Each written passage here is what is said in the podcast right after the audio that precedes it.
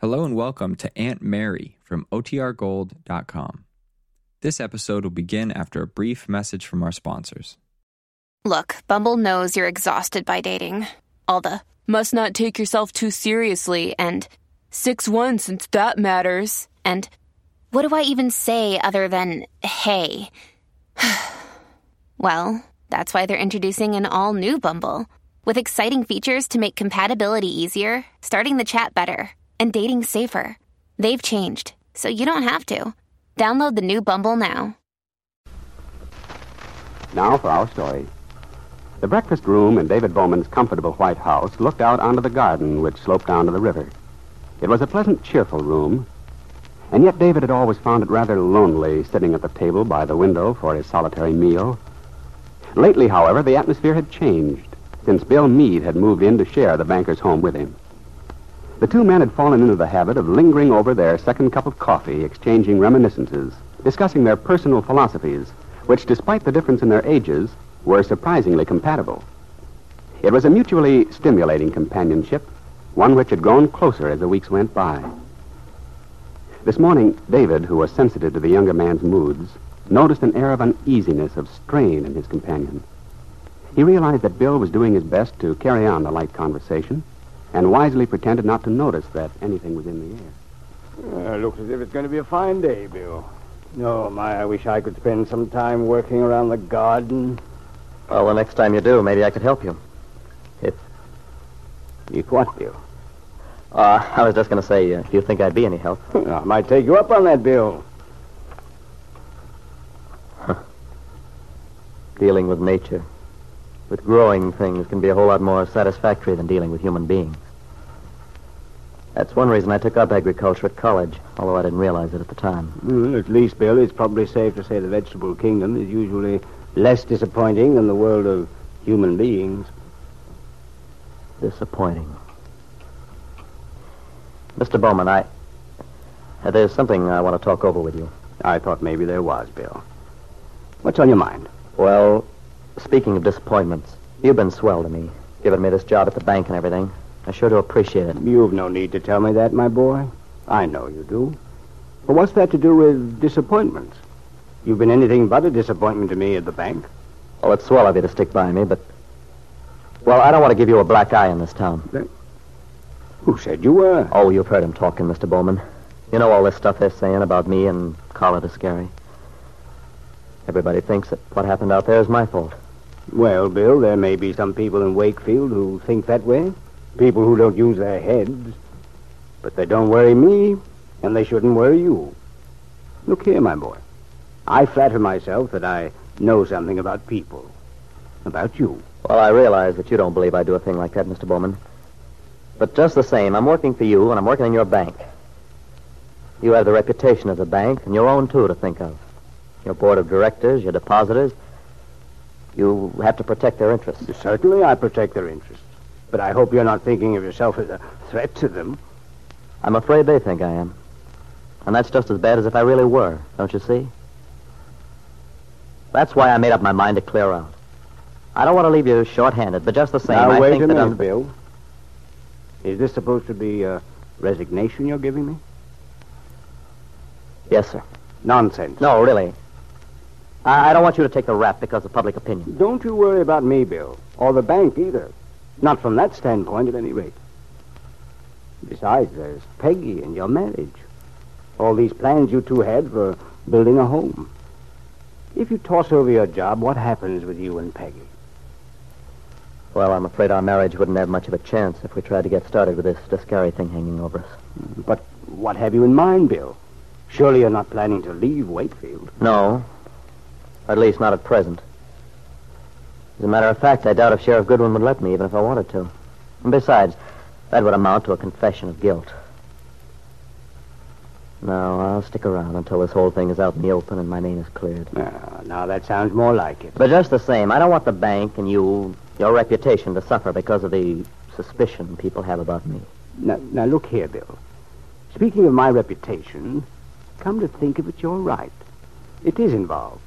Only not in the way you believe. Do you think for one minute people would believe you resigned? No. They'd say I fired you. Well, I, I don't care what they think. But I do, Bill. I don't want people to think I'm so incapable of judging a person that I'd fire you for something you had no part in. Do you see what a spot you put me in? I don't want people thinking that I'm one of those who believe this nasty rumor. I happen to know you're absolutely innocent. And that's all I need to know. But, Mr. Bowman, I... Forget it, Bill. Now, come on, my boy. We'd better get started for the bank. Hmm? Bill Meade, suspected of committing a crime of which he is innocent, trying to shield his friend from the disapproval of the townspeople, who believe it was he who harmed Carla Descari. And far away in the steel town of Gary, Indiana, Carla's husband is filled with guilt, believing he murdered his wife. Passing a shabby boarding house, he notices a piece of cardboard on which the words janitor wanted had been scrawled. After a moment's hesitation, Mario climbs the worn stairs. A pretty, dark-haired young woman answers his ring. She has a thin face, which makes her brown eyes seem all the larger. Her expression is wary. She looks like a girl who has had a hard time and has lost most of her illusions. She sizes Mario up with an experienced eye. What do you want? I came about the job. The job as janitor? Sure. Is there any other job around here? No, not here, but I'm kind of surprised. Why? You don't look like a guy who'd want to do janitoring. Let me worry about that. Ever done this type of work before? No. What difference does it make? Ooh, I guess you could get along all right. You look strong. I am. Plenty strong. And how come you don't work in the mills? There's jobs to be had there. Listen, if you don't want to give me the job, okay. I won't argue with you. Come in. You might not like it. It's dirty work, keeping the halls clean, burning the trash, looking after the furnace. It's not fun. It's my funeral, isn't it? Just tell me, do I get the job or not? That's all I want to know. Maybe I better show you where you'd sleep first. Doesn't matter. Just give me a place to lie down. That's about all this is. Come on, it's in the basement.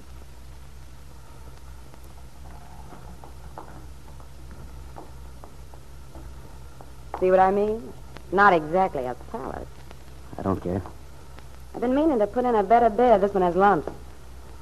If you stay a while, maybe I'll get around to it. Then you decided to give me the job? I guess so, if you're sure you want it. I Told you, didn't I? There's something funny about this. You haven't even asked me what the salary is. Okay. What is it? It's fifteen a week. Not much, but it's all I can afford. My old man got killed in the mills a year ago. Mama passed away a couple of months later. This broken down place was all they had. That's all I got. Good enough for me. A screwy guy. I don't get you. Maybe you shouldn't try. Yeah, maybe. It's the same, I'm curious. Always am. Even when it isn't healthy. Come to think of it, you haven't even told me your name. My name. What's the difference? But you can call me Tony. Tony Gallardi. Tony. You're Italian. Anything wrong with it? Why should there be? Me, I'm part Hungarian on my father's side. Last name's Bartok. Tony Gallardi, me down at Bartok. My mother was a Pole. All right, so you're not interested. I'm tired. Anyway, you won't have much trouble getting settled. You haven't got anything to put away. No baggage? That's my business, isn't it? Travel pretty light, don't you? And you ask too many questions. Okay, Tony the Clam. I got things to do. My room's at the right of the entrance upstairs. Come up in an hour. I'll be there. You know, you've been staring at me ever since you got here. What's the matter? My face dirty? You remind me of someone. I get it. Well, everybody's got a past, I guess. I got people I'd like to forget, too. The girl Anna gave Mario a long, speculative look before she went out. Mario walked around the narrow, dreary room. Pipes went across under the ceiling, and the only window was dirty and covered with cobwebs. It was so high that only a faint light came through. He couldn't even see the sky. Mario sat down on the bed. He was thinking of the south field at the farm, the way it sloped down to the river, the look of the sky at sunset. It was sunset time now. But all he saw were the gray walls around him, like prison walls. Mario lay face down on the bed, closed his eyes. But even with his eyes closed, he saw Carla's white face, where she had fallen when he threw her.